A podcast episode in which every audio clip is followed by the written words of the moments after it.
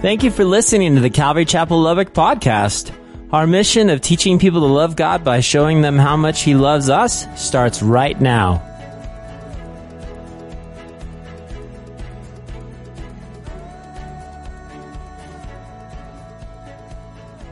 Well, please allow me to introduce you to Abram. You go, Abram? Yeah, most people know him as Abraham, right? That's how we see him in the Bible. And of course, if you grew up in church, you know that he is known as Father Abraham. Why? Because he had many sons, right? You remember growing up, Father Abraham had many sons, many sons had Father Abraham. I mean, I remember teaching that to my kids there in Sunday school, and it was Father Abraham. Now, listen, he's Father Abraham because he had many sons, and we know that it's a spiritual descendants that he had. And, and of course, it's just amazing. But listen, the story didn't start out that way. Okay? Here's what I want you to see. Here's what I want you to look back, man. Take, take the lenses just off a little bit and see. Abram, okay, is Father Abraham, right? Let's just, Father, he, he's, he, God used him in an amazing way. Can we agree with that? But the story didn't start out that way. Okay? Here's what I want you to see. Abram was a man that God called, and he called from ordinary to extraordinary from ordinary to extraordinary. Before we jump into our story, guys, let's go back for a moment, guys, and see exactly where he came from and what God can do with a man who is obedient. And I say a man, what can he do if we're just obedient, right? He can pull us from ordinary to extraordinary because that's exactly what he did with Abram. See, Abram was about 75 years old when he was called, okay, now listen, he was called to leave all that he knew and to follow a God he had just met. He was 75 years old. Now, Abram followed God until he died at 175. So for 100 years, he followed hard and fast after God. Now, impressive, but remember where Abraham was called from. Okay? God met him right where he was. Now, here's what I want you to see. Here's something that we don't talk about a whole lot. Do you realize that Abraham was an idol making, idol worshiping family living in the Ur of the Chaldees, which is modern day Iraq? You go, wait, what? Wait, wait, wait, Tom out. I thought you said this was Father Abraham, who had many sons, many sons. I mean, we sing that in Sunday school. What is going on? Well, here's the thing. Listen, I don't know if you realize it, but I want to take you back just a little bit. Okay, I want to take you back, okay? God met Abram right where he was. Where was he? He was an idol making, idol worshiping family living in an idol, in an, in idolistic world, if you will, in, in, a, in a town called the Ur of Chaldeans that, that worshiped idols. You go, what? Yeah, let, let's chat for just a moment, okay?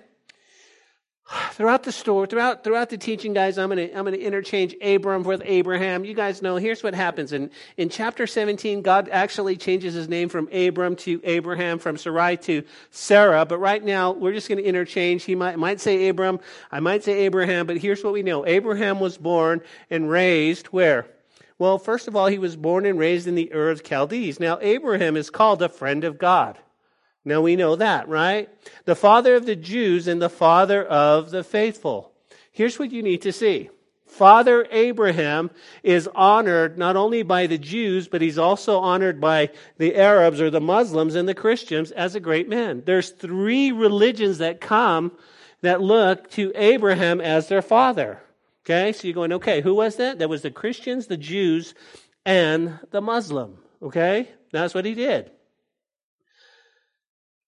We know that he was born, let's go back just a little bit, he was raised in the Ur of Chaldees. Guys, the Ur of Chaldees, if you're taking note, is modern day Iraq, okay? It's near um, okay? Nasiriyah, and it's in the southern part of the country. Joshua actually tells us in chapter 24 verse 2 that Abraham and his father worshiped idols. That blew my mind, okay? Now, we can take some educated guesses about the religion by looking at the history and kind of looking at just the religious artifacts, but here's what we learned. Let's go back just a little bit more. So now you have Abram, okay, who's just ordinary. He's just living his life. He's worshiping idols. He's not supposed to do that. He doesn't know God yet. God meets him right where he is. But but the, the but Stephen, right, when he's about to get stoned, he's, he's going to give some history. And in Acts chapter 7, verses 2 and 3 says this. Then Stephen's reply was, Brothers and, sis- brother, brothers and fathers, listen to me. Our glorious God appeared to our ancestor Abraham in Mesopotamia before he settled in Haran. And God told him, Leave your native land and your relatives and come to the land that I will show you. Now, here's what he's saying in Acts chapter 7. And one of the things that we need to pull out of there is he says, he says, listen, Abraham is living, and God spoke to him while he was living in Mesopotamia. Mesopotamia is Ur of the Chaldees, so here's what we learn. We learn that God is actually speaking to Abraham right where he's at, Ur of the Chaldees. Everybody got that? Where is there? A modern day Iraq, right? You know exactly where he's at. If you were to go to Iraq, that's, that's where he is. Now you go, what's he doing? Right now, he's, according to the word of God, he's, his family is worshiping idols, and, and he's the, I mean, this is what's going on, okay? So it says, before he even left that, God spoke to him. God came to him and said, Leave your native land, leave your relatives, and come to the land that I will show you. But where is he right now? He's in Mesopotamia, okay? Ur of the Chaldees. This is the city that Abram grew up in. Ur of the Chaldees, guys, was an ancient city that flourished until about 300 BC. There was, a, there was this great ziggurat. Everybody know what a ziggurat is? It's this huge tower of Ur that was built by a fellow by the name of Ur Nammu. Ur Nammu around 2100 BC, and it was dedicated to Nana. Nana is actually the moon god, okay? So now you've got this big, and I mean, and, and, and you would talk about the, remember we talked about the Tower of Babel? They would often call that a ziggurat, but it's this tower or temple is kind of what you get. And so what they're doing is saying, okay, so he built this thing. He says, okay, we're going to worship Nana. Nana is the moon god the moon god. And so you go, wait, I thought my nana was my grandma. Well, that's a whole nother story, but this is exactly what it is. And so in Mesopotamia, in the Ur of Chaldees, guys, the moon was worshipped. Okay, so they're worshiping the moon uh, every time at night as the moon came up. Oh, that was the time for worship. And, and, and here's what we learned. We learned that they worshiped the moon because they felt that it had power and that it controlled the heavens and it actually controlled the life cycle of the earth. So to the Chaldeans, the, the phases of the moon actually represented like the, the natural cycle of birth the natural cycle of growth and decay. So they kind of looked at it as like, as we worship the moon, well, here's where the moon is, and that represents birth, and oh, here it is, and that's life, and then we go to older, and then it's death, and it's kind of the circle of life. And so that's kind of how they measured and worshiped the yearly calendar. Well, among, guys, the, the different Mesopotamian gods, if you will, Nana was supreme. Okay? Because he was the source of fertility for the crops, the herds, and the families. So what they did is they offered prayers and offering, and they were offered to the moon to what? Well, what do we do with worship? We want to invoke their blessing. We want to, hey, I'm going to worship you in hopes that I get a, a blessing. And that's what's going on, guys, here. That's what's going on in Abraham's life or Abram's life. So here's what we learned Abraham was just a man like you and me. He was just a man, a human, walking through life, and one day Abraham met God. And here's what I want you to see when someone meets God for real, their lives are never the same.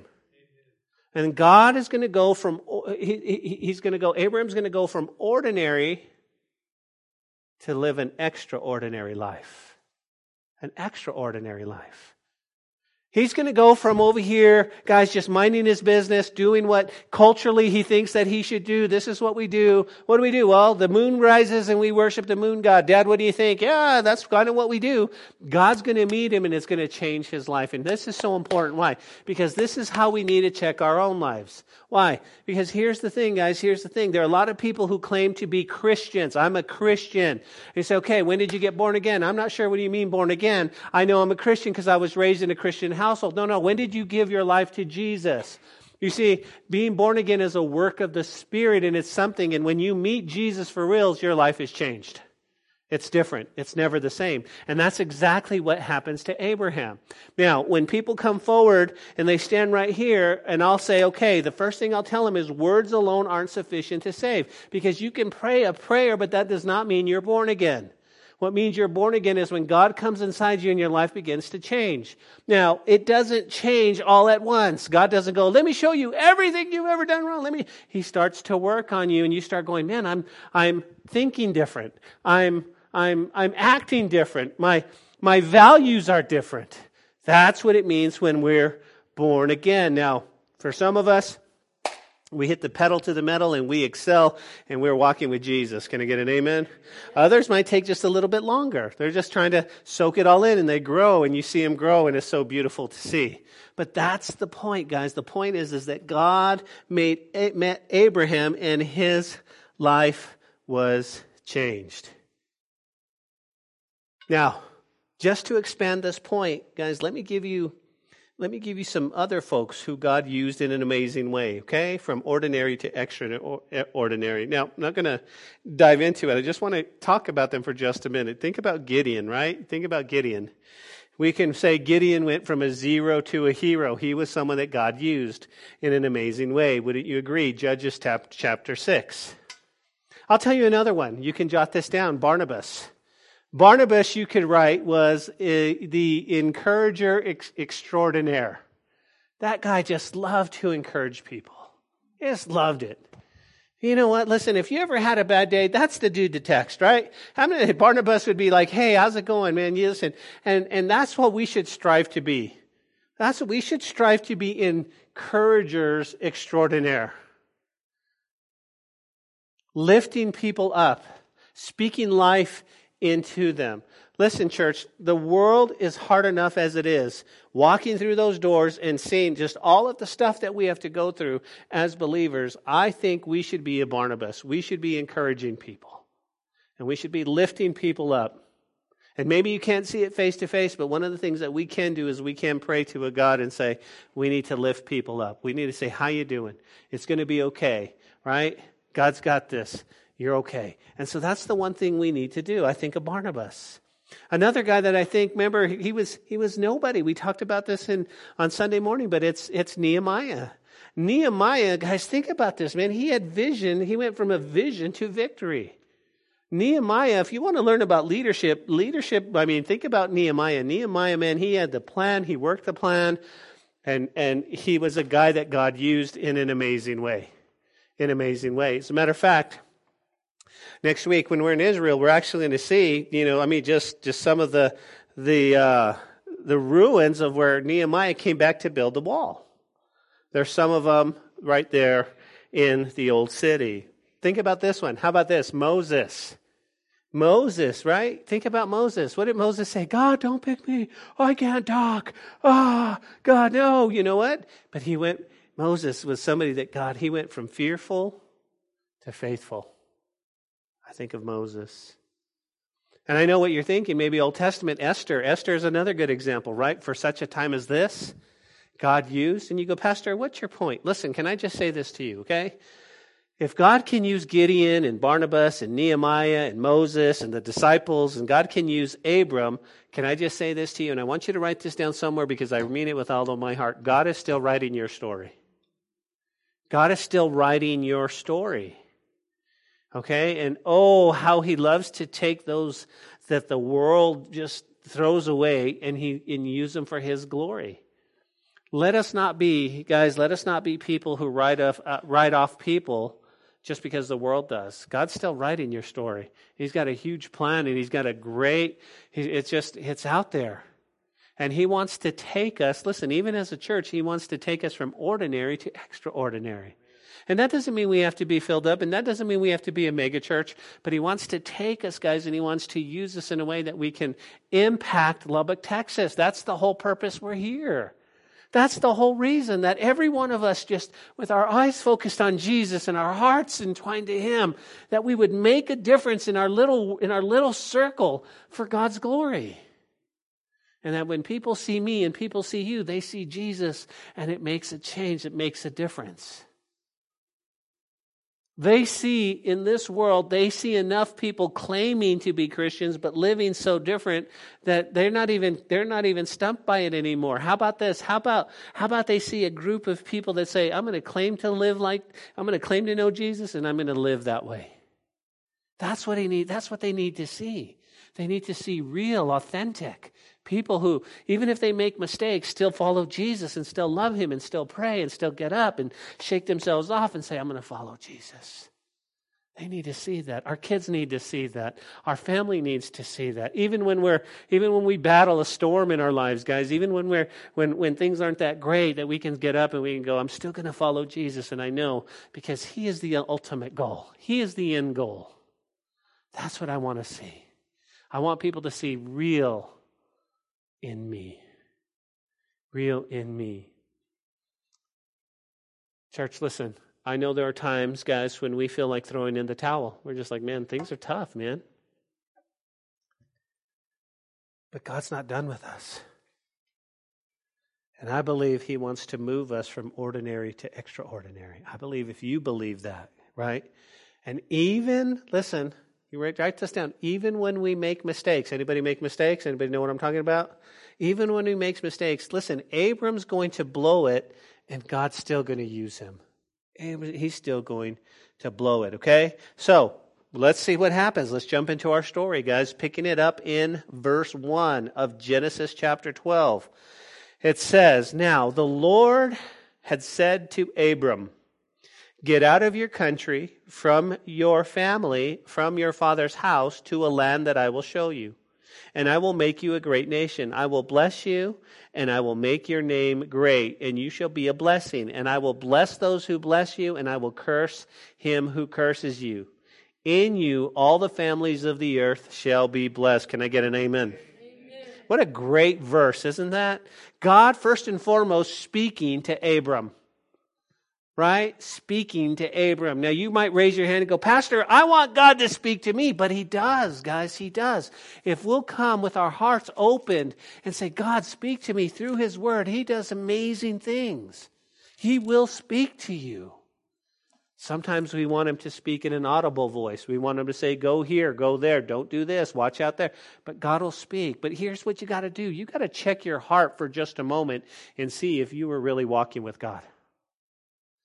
You've got to check your heart and go, where am I with you, Lord? Because, because I'm not sure if I'm getting anything from the word.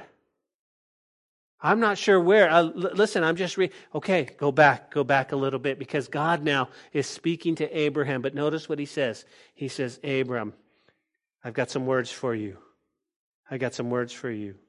Well, what were they? Well, now remember, here's what I need you to see in in the first three verses.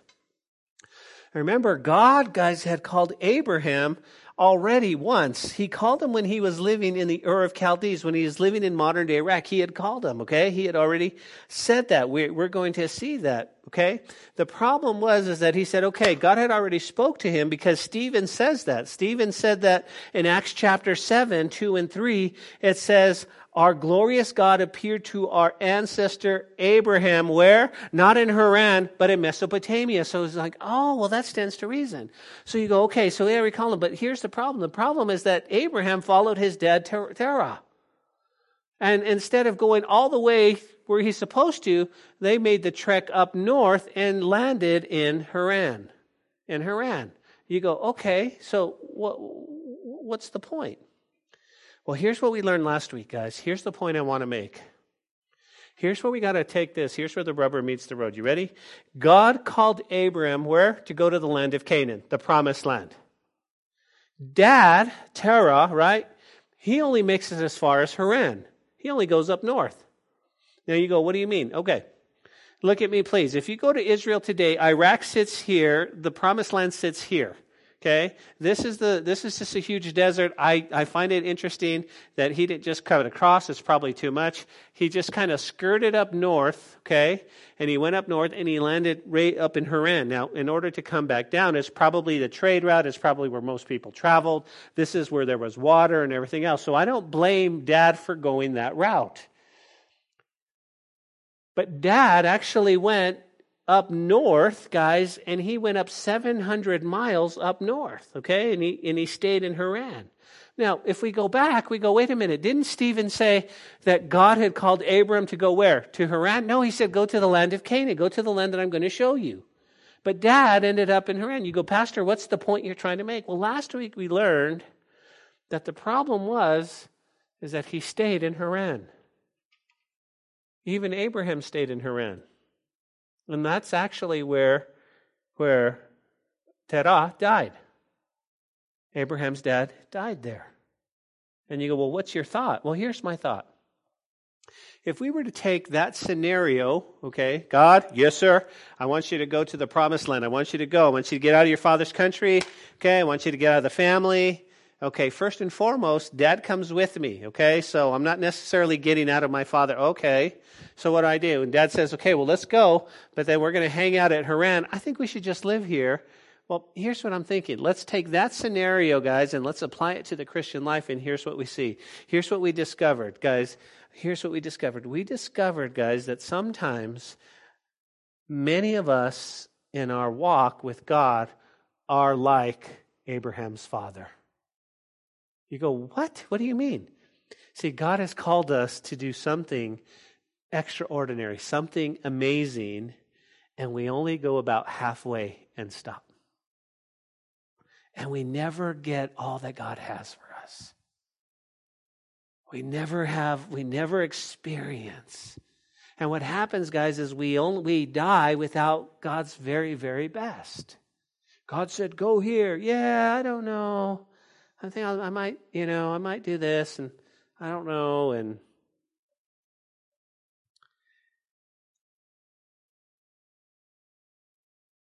listen.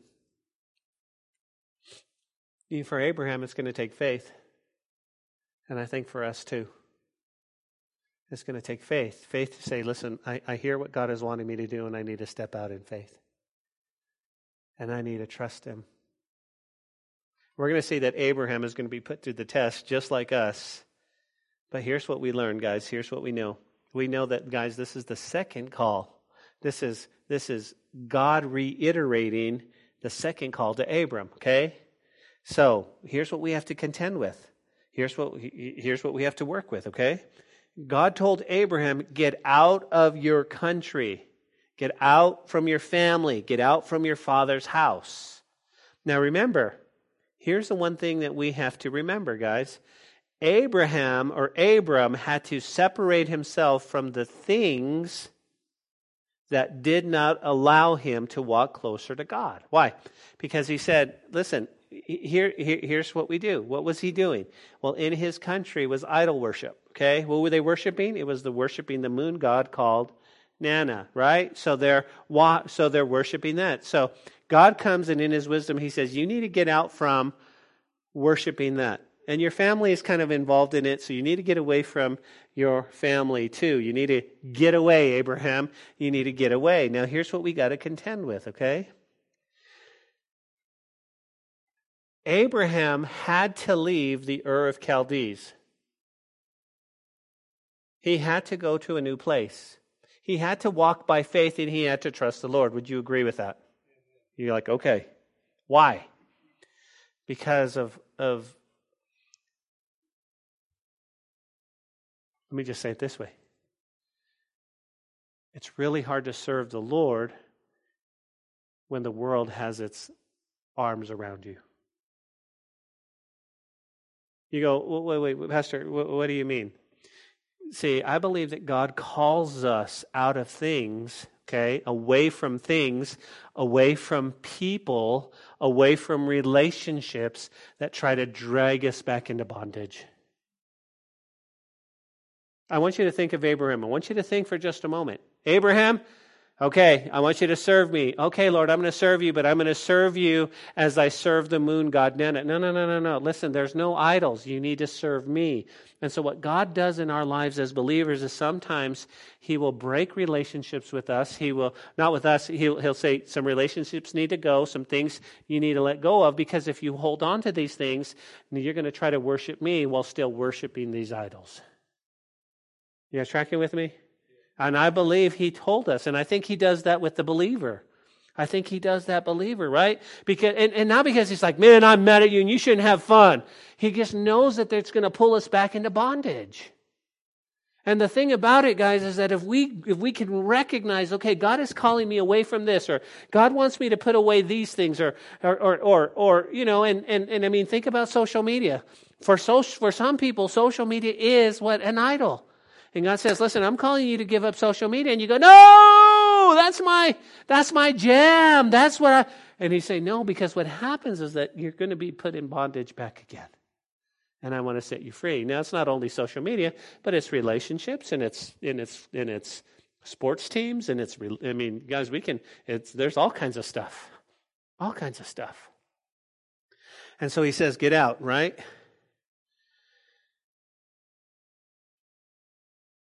He's calling Abraham, get away. And he doesn't want to drag us back into bondage. And oftentimes, oftentimes, we may leave the Ur of Chaldees, but we take stuff with us. You go, what do you mean? Well, let me give you an example. Do you guys remember Rachel? When Rachel left, right?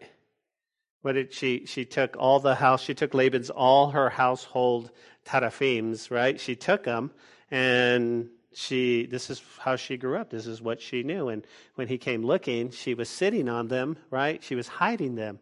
And it was like no rachel those are household gods. Those are household idols that you didn't need. I'm calling you into a new relationship. I'm calling you into a new relationship. So back in the word of god guys he says now the lord had said to abram get out of your country from your family and from your father's house to the land i will show you and I will make you a great nation, and I will bless you, and I will make your name great, and you shall be a blessing, and I will bless those who bless you, and I will curse those who curse you. In all the families of the earth you shall be blessed. Now, here's what I love, guys, and I don't know if you can see it just a little bit, but I love the fact that we can see the seven I wills here, almost like the seven I ams that we see in the New Testament. But think about this. He says, I will show you a land, right? I will make you a great nation. I will bless you. I will make your name great. I will make you a blessing. I will bless those who bless you, and I will curse him who curses you. So God's just doing this, this great thing with Abram, right? This power packed first few verses. And then in verse 2, he says, Abram, yes, sir, I'm going to make you a great nation. Right? Everybody see that in verse 2?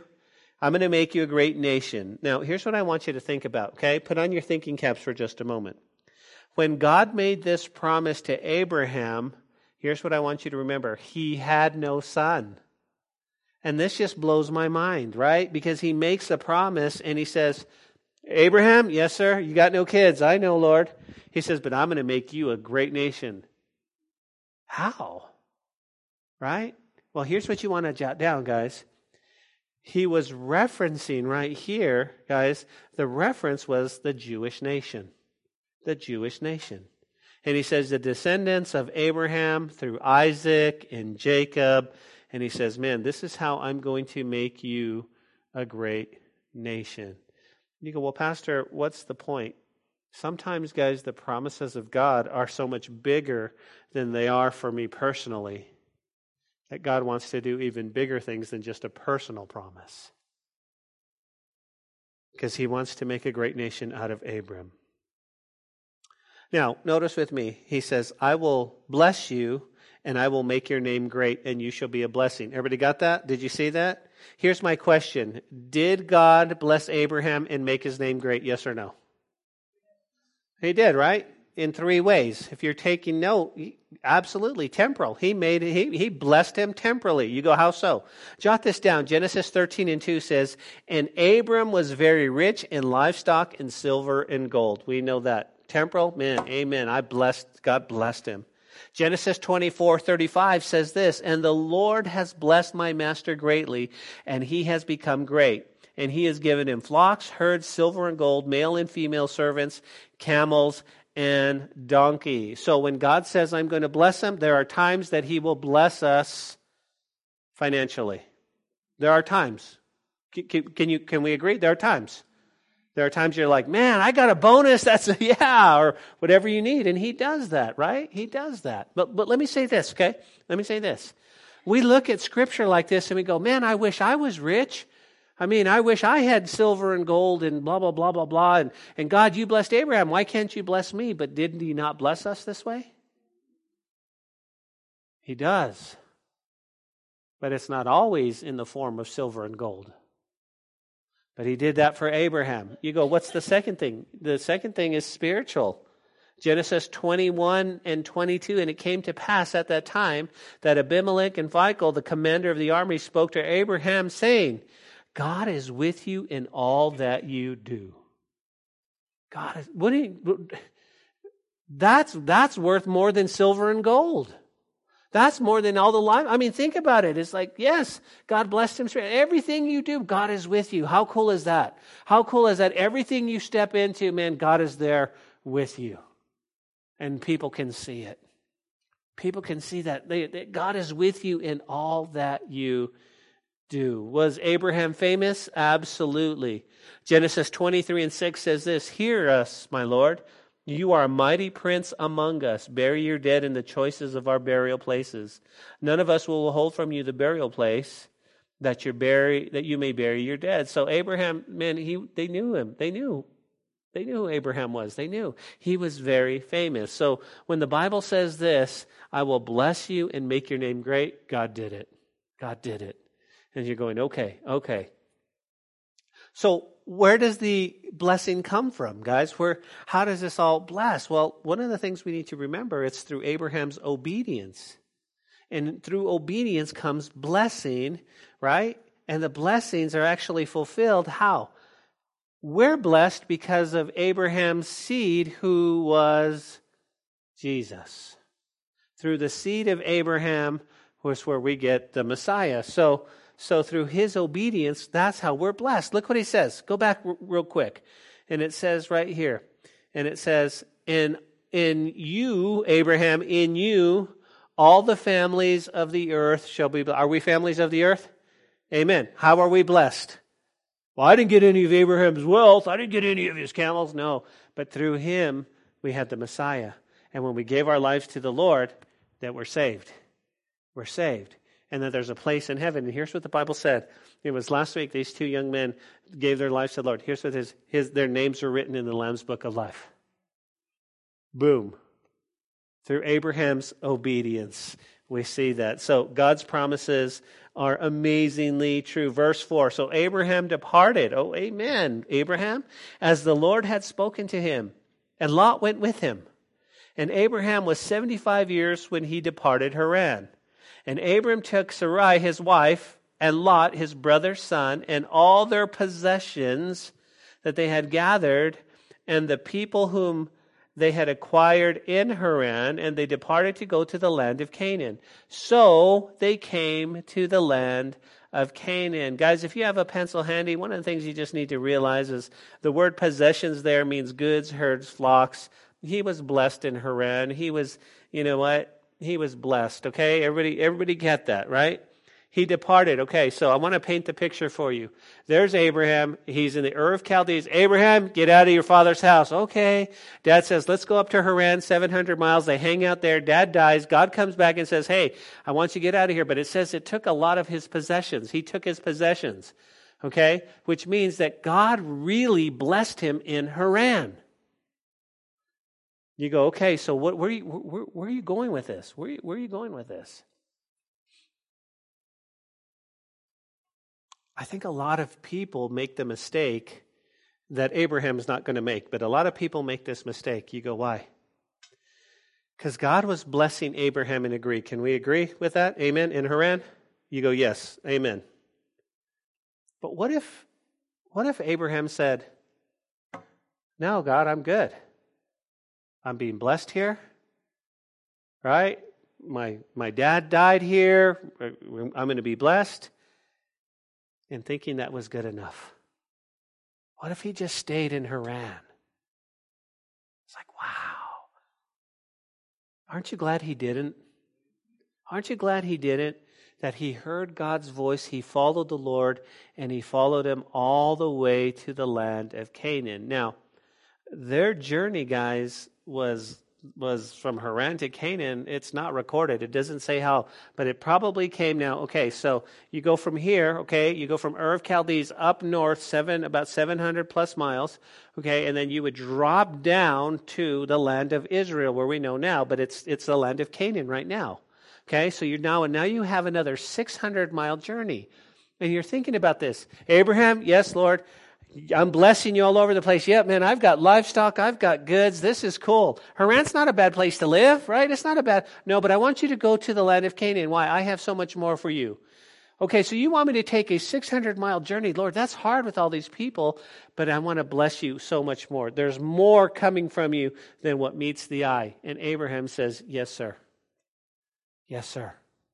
And so obedience, guys, is the key. Obedience to the Word of God. Obedience is what's going to bring blessing in our lives. That's what he's talking about. Now, the one thing that I noticed, Pastor, if you're saying that it's 600 miles, what's the first thing that we saw? Well, you go, Ben, you mentioned it. It was obedience, okay? But what's the second thing that has to happen? Guys, there has to be faith to do it, don't you think? Okay, I'm going to do it, but I got to have faith. Faith and patience to complete it. Now, here's what I want you to see. Here's what I want you to write down, okay? In our walks with God, in our walks, do we have faith and patience to finish the race? Faith and patience. Faith and patience. You go, wow, okay. So he needed obedience and he had faith and he had patience. Way to go, Abraham. That's cool. But I also want to show you something else. You go, what's that? Something I found very interesting. It's easy to see that Abraham was blessed. He was a wealthy man. You go, that's right. You said that, Ben. But here's what I want you to see, and I want you to make note of it, guys. His wealth wasn't a barrier to his walk with God. His wealth was not a barrier to his walk with God. In other words, God says, You need to go. He's like, Yes, sir, let's go. I don't care how, how many, what, you know what? The wealth had nothing to do with it. And that's what I love about that, guys. I love, I love, I love the fact that Abraham kept his eyes on God, he kept his eyes on the prize, and it wasn't about the stuff. It wasn't about the stuff. And you see, that is such that is such bondage to a lot of people today as they get caught up in the stuff and they're not doing what God. Now, listen, this is God. This is God directing you and calling you. Oh, I wish I could, God, but I can't because I have to maintain and take care of my stuff. How much better to go? It's just stuff, God. I want to do what you called me to do. I've called you to sell all your stuff. All right, I'll do it. To have that heart, right? What are y'all thinking? Rich young ruler, do you guys remember? He came to the Lord, right? He came to Jesus. I mean, here's Jesus, and he's like, Lord, tell me what I do to get salvation. I'm paraphrasing. And he says, Man, listen, I'll tell you what, keep the commandments and and and he says, All of those ones I've kept from my youth, and you guys remember? And he says, okay, you want to really be complete? Go sell all of the stuff, give the money to the poor, and come follow me. And what does it say? He went away sorrowful. He was super bummed because his possessions had him. Here's God in the flesh, fully God and fully man, saying, Come follow me. And he's like, Oh. He said, He went away sorrowful because he had many possessions. Abraham, well, it doesn't matter. Doesn't matter. Doesn't matter. Well, the Bible says, guys, that not only did he leave, he departed, but he took Lot with him. Remember Lot? Now, here's the question. We note that Abraham took his nephew Lot. Now, I'm not sure if this was a mistake to take Lot with him. I can understand as an uncle, you're like, listen, I've got to take care of him. But, but here's what we see. We learn that Lot does cause a lot of trouble for Abram. If you go to Israel today, there's actually a place up in Tel Dan, okay? It's up north, and it's called Abraham's Gate, guys. And, and this is believed to be the gate that Abraham came through as he went to Canaan to, get his get his nephew Lot, rescue him from from when they kidnapped him, and he came through this gate, and and there's been problems, and and and and eventually, guys, eventually Lot and Abram have to separate so that God could advance His plan with Abram. He says, Lot, you look to the right, you go, so forth. But we don't know if it's a mistake or not, but we know that Abram's taking his nephew Lot. Verse 6 And Abram passed through the land to a place called a place of Shechem, as far as the terebinth, terebinth tree of Moreh, and the Canaanites were in the land. Everybody see verse 6? Here's what I want you to underline, okay, in your Bibles. Abraham passed through the land. Okay? That's what I want you, the first thing I want you to see. Uh, first and foremost, that he passed through. I want you to underline that. And then I want you to see and notice that the Canaanites were in the land. Okay? Canaanites were in the land. The Canaanites, you know where they came from. Brother Ham, he had a son named Canaan, and so his descendants were the Canaanites. So Abram travels very far, passes through the land, and ends up in Shechem. If you're taking note, you don't have to write this down, but it's modern day uh. Modern day Nablus. If you go to Israel or you look on a map, guys, it's kind of central Israel, and it's right over there. And there's a city. It's also it's it's it's it's Nablus, and and basically that's modern day. Um, it's it's modern day Shechem. Okay, and right now the Bible says that the Promised Land, if you will, is occupied by the Canaanites, the Canaanites. Now, here let's let's apply this to our lives, okay? From the time that Abraham left, okay, he was a pilgrim, okay? A pilgrim, guys, is someone who leaves his home for another home, right? We're here at the Ur of Chaldees. God says, "Hey, Abram, yes sir, you got to go." Right? And so he begins his pilgrimage. He's a pilgrim. He goes up to Haran and then he's headed down. He's passing through Shechem. We know he's a pilgrim. You go, Ben, how can we apply this to our lives? Well, jot this down. Here's what I want you to see. We are also pilgrims. We are also pilgrims. We're just like Abraham. Okay? Here's what you need to grasp. Okay? Everybody grasp it like this. You go, what's that? Earth, guys, I don't want my tent pegs too deep. This is not my home okay? Uh, how wonderful it is, and, and this is not our home. God has asked you to leave this home for another home one day. And, and, and really, guys, that's the goal. For the believer, that's where we want to end up. We want to end up in the place where we're like, oh, Lord, I just want to be with you. I just want to live in heaven with you. I want to serve you. And he says, but you're a pilgrim. You're just passing. Wait, wait, didn't, didn't, you're just passing through. Didn't we see that? Yeah, we did. See, it said that Abraham just passed through, and that's the same thing for us. We're just passing through. We're just passing through. So, what should we do? Well, what do we do if we're 14 or we're a lot older than 14? We make the most, guys. We make the most of our lives. We glorify God, but we simply remember we're just passing through. And whatever years that God gives us, we live them to the fullest for His glory. We, we, we, we close our eyes each night and we say, No regrets for Jesus, no regrets. Yeah, Ben, but you don't understand. I was at school today. I told people I'm a Christian and they were upset with me and, and they wanted to fight me. Yeah, but you're still lay it out on the line. You say, It's because I love Jesus. Well, we had family. They didn't understand. And yeah, but you're laying it, you're laying it down, guys.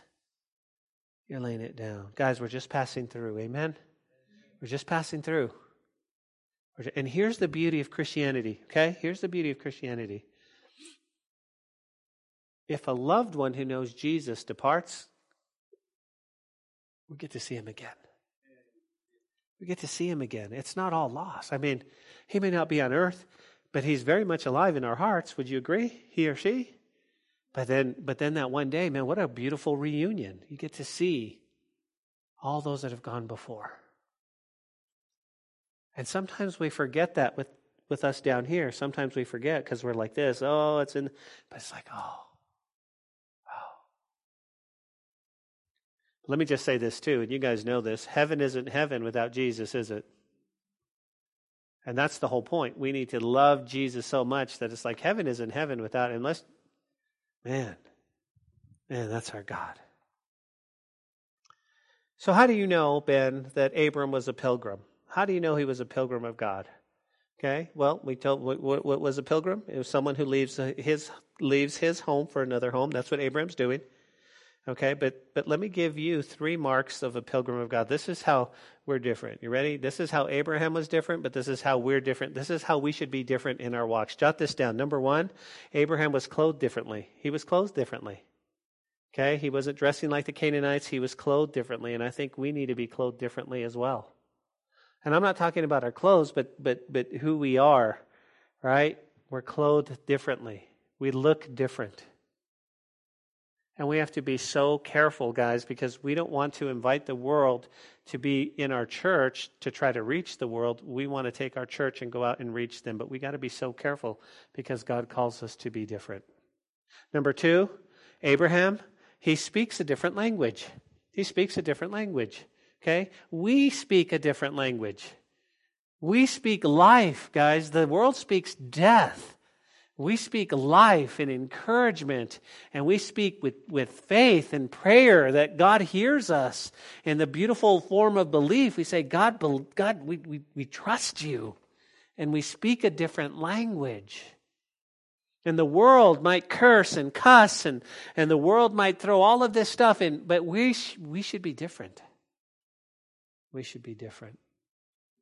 What's the third mark? The third mark, guys, is that we have different values different values. Okay? Our value system is based on God. Based on God.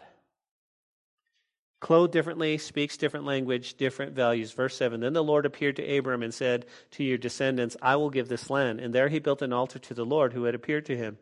And he moved from there to the mountain east of Bethel, and he pitched his tent with Bethel on the west and Ai on the east. And there he built an altar to the Lord, and he called upon the name of the Lord. So Abram journeyed, going on still the south. Okay? So Abram is still obedient, okay? And so he, arrives in Canaan, the Lord appears to him, and he gives him further assurance. Did you guys catch that in verse 7? And the Lord appeared to him. Abraham, you're doing it, you're doing it, you're doing it. Okay? So what's a couple of things that we see? First and foremost, jot this down if you're taking note. He says, I'm going to give this land to your descendants, okay? This was a promise made to Abram that his descendants would get the promised land. Why is that important? Here's what I want you to think about before we move on. Okay? When Abraham dies, the only thing he owns is a cave. That's the only thing he owns there in Machpelah. Okay? Machpelah is what it is. Okay, so that's all he owns. So God says, no, it's the land. That's the first thing. The second thing we learn, guys, and here you got to grasp this Abraham builds an altar to the Lord. Wherever he goes, he builds an altar to the Lord. Why? Because first and foremost, it was a place for people to meet with God. It was a place to offer sacrifice and it was a place to submit and worship God. Abraham knew that. So each place that Abraham goes within the promised land, he builds an altar to call upon the name of the Lord and to worship God. I thought that was amazingly Interesting. Well, Abraham, he stops in Shechem, right? We see that. Then moves 20 miles south, guys, to Bethel between Ai, and he builds an altar. And then in verse 9 it says, notice, so Abram journeyed going on still toward the south. He actually went as far as the Negev desert, okay?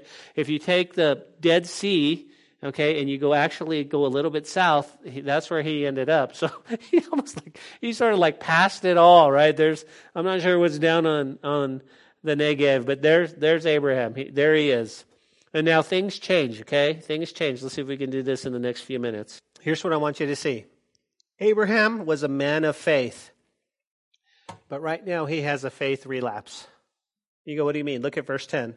Now there was a famine in the land, and Abraham went down to Egypt to dwell there, for the famine was severe in the land. Everybody say, oh no. Because that's exactly what happened. Abraham freaks out, right? So instead of trusting the living God, now God has spoken to him, and God reassured him, and now there's a famine, and instead of trusting him, guess what he does? He takes his family nearly 200 miles west to Egypt.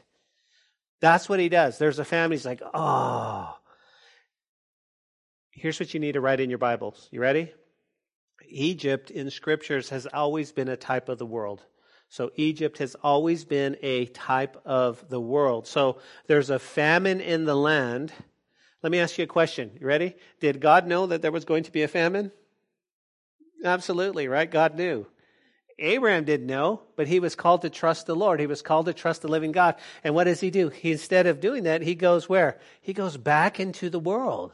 Now, let's be honest. Let's be honest, okay? It's easy for you and I to admonish Abraham right here. Right here we go, come on, Abraham. Come on, do you trust the Lord? Man, listen, if I, if God spoke to me the way he spoke to you, I would trust the Lord. And it's easy to admonish him, but let's, let's talk reality. Reality, when we're put in the same situation, we're most likely to do the same thing. It really is, right? Why? Because when we get stressed out, when things go bad, when there's a famine, when whatever's going on, we tend to go back to the world for help and comfort. Why? When things go bad in your life, you don't want a Christian. You go, man, I'm going to go to my worldly friends and see what they say. Why? Because all Christians are going to do is give me the Bible verse, man. I want, and we go, we do exactly what Abraham does instead of trusting the Lord and, and going back to the world. Now, here's what you need to understand, okay? Here's what the Bible says. The Bible says, as Paul writes to the Corinthians, he says in 1 Corinthians 10 11, Now all these happened to them as examples, and they were written for our admon- admonition to whom the ends of the ages have come. So here's what I find interesting. The things that we're reading here in Genesis, it happened to them so we could learn from that. He says, There's going to be famine in our land. There's going to be stresses. There's going to be storms. There's going to be things that happen. Don't go find comfort in the world. Don't go back to Egypt. I don't know. He might have he might have went back to the Ur of Chaldees if it wasn't so far, but I know he went to Egypt. Verse eleven says, "And it came to pass when he was close to entering Egypt, he he said to his wife, to he said to Sarai his wife, Indeed, I know that you are a woman of beautiful countenance." He says, "Ooh, baby, you're good looking." Therefore, it will happen when the Egyptians see you that they will say, "This is his wife," and they will kill me but they will let you live. He says, notice verse 13, please say that you are my sister and that it may be well with me for your sake and that I may live because of you. Now, here's what we remember, okay? What do we remember? This is a half truth. You guys with me? This is a half truth. Why? Because in reality, I mean, Sarah is his half sister, but the reality is, is that's his wife. That's his wife. I like what Warren Wiersbe says. He writes on this. Listen, quote, one sin leads to another. First, Abraham trusted Egypt. Now he trusted his wife's lie to protect him. Genesis 20:13 makes it clear that Sarah was equally guilty with Abraham, and 20 verse 12 indicates that the lie was really a half truth, for she was his half sister. Unquote.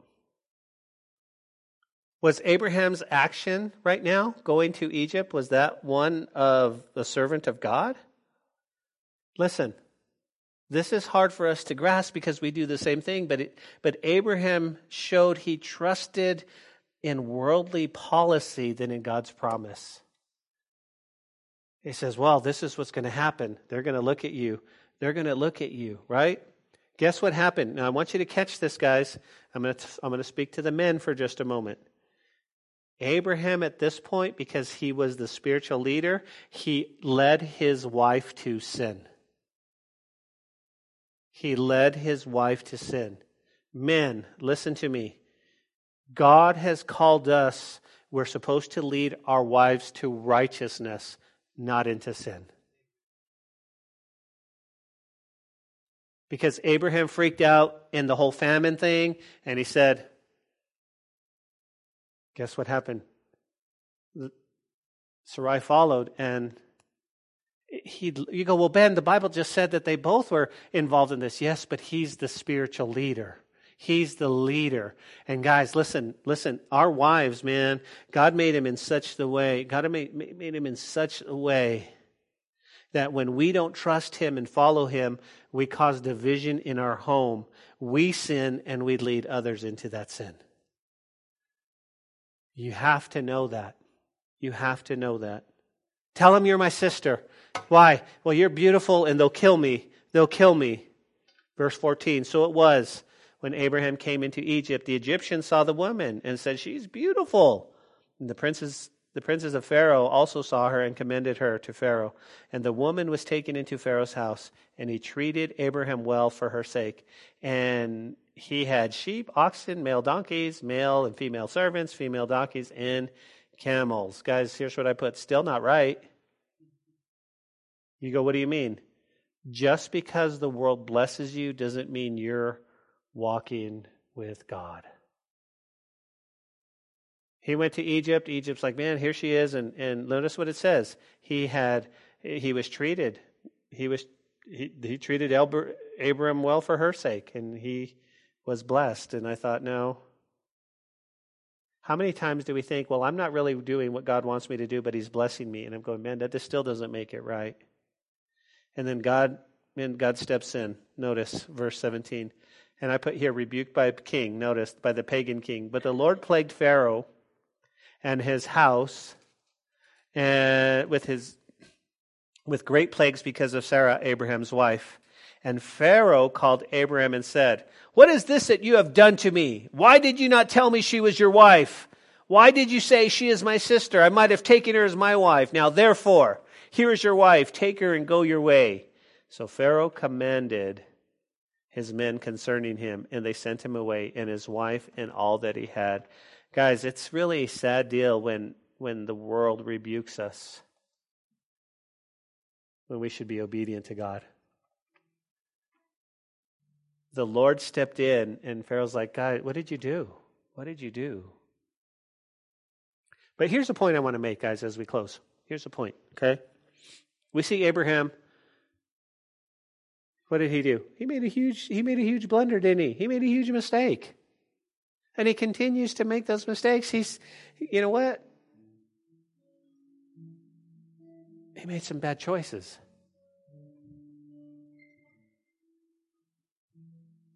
But that's not going to keep God from using him in a big way. You go, well, Ben, what does Abram have, need to do? He needs to go back to basics. He needs to find his faith. He needs to come back to the Lord. He needs to trust him. Our biggest problem, guys, honestly, is that we keep making bad choices and we keep going back to Egypt.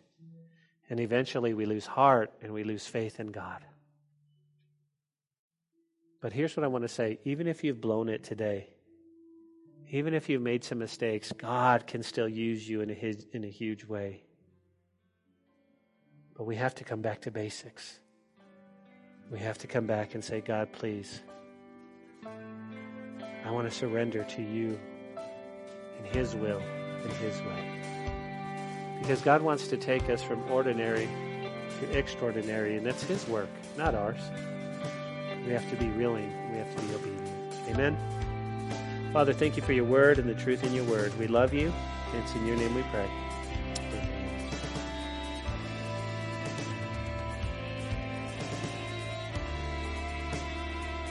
Hey, this is Pastor Josh. I hope this message has encouraged you in your walk with Jesus. If it has, we would love to hear your story of how it has impacted you, or especially if you responded to the invitation to receive Jesus into your heart as your Lord and Savior.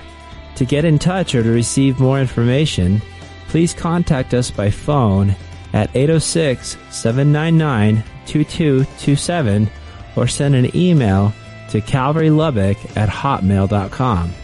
Again, that phone number is 806-799-2227. Also, if you want to partner with us financially to take the gospel to West Texas and the world, please click on the donate button on calvarychapellubbock.org. Thanks for listening to the podcast. May God richly bless you.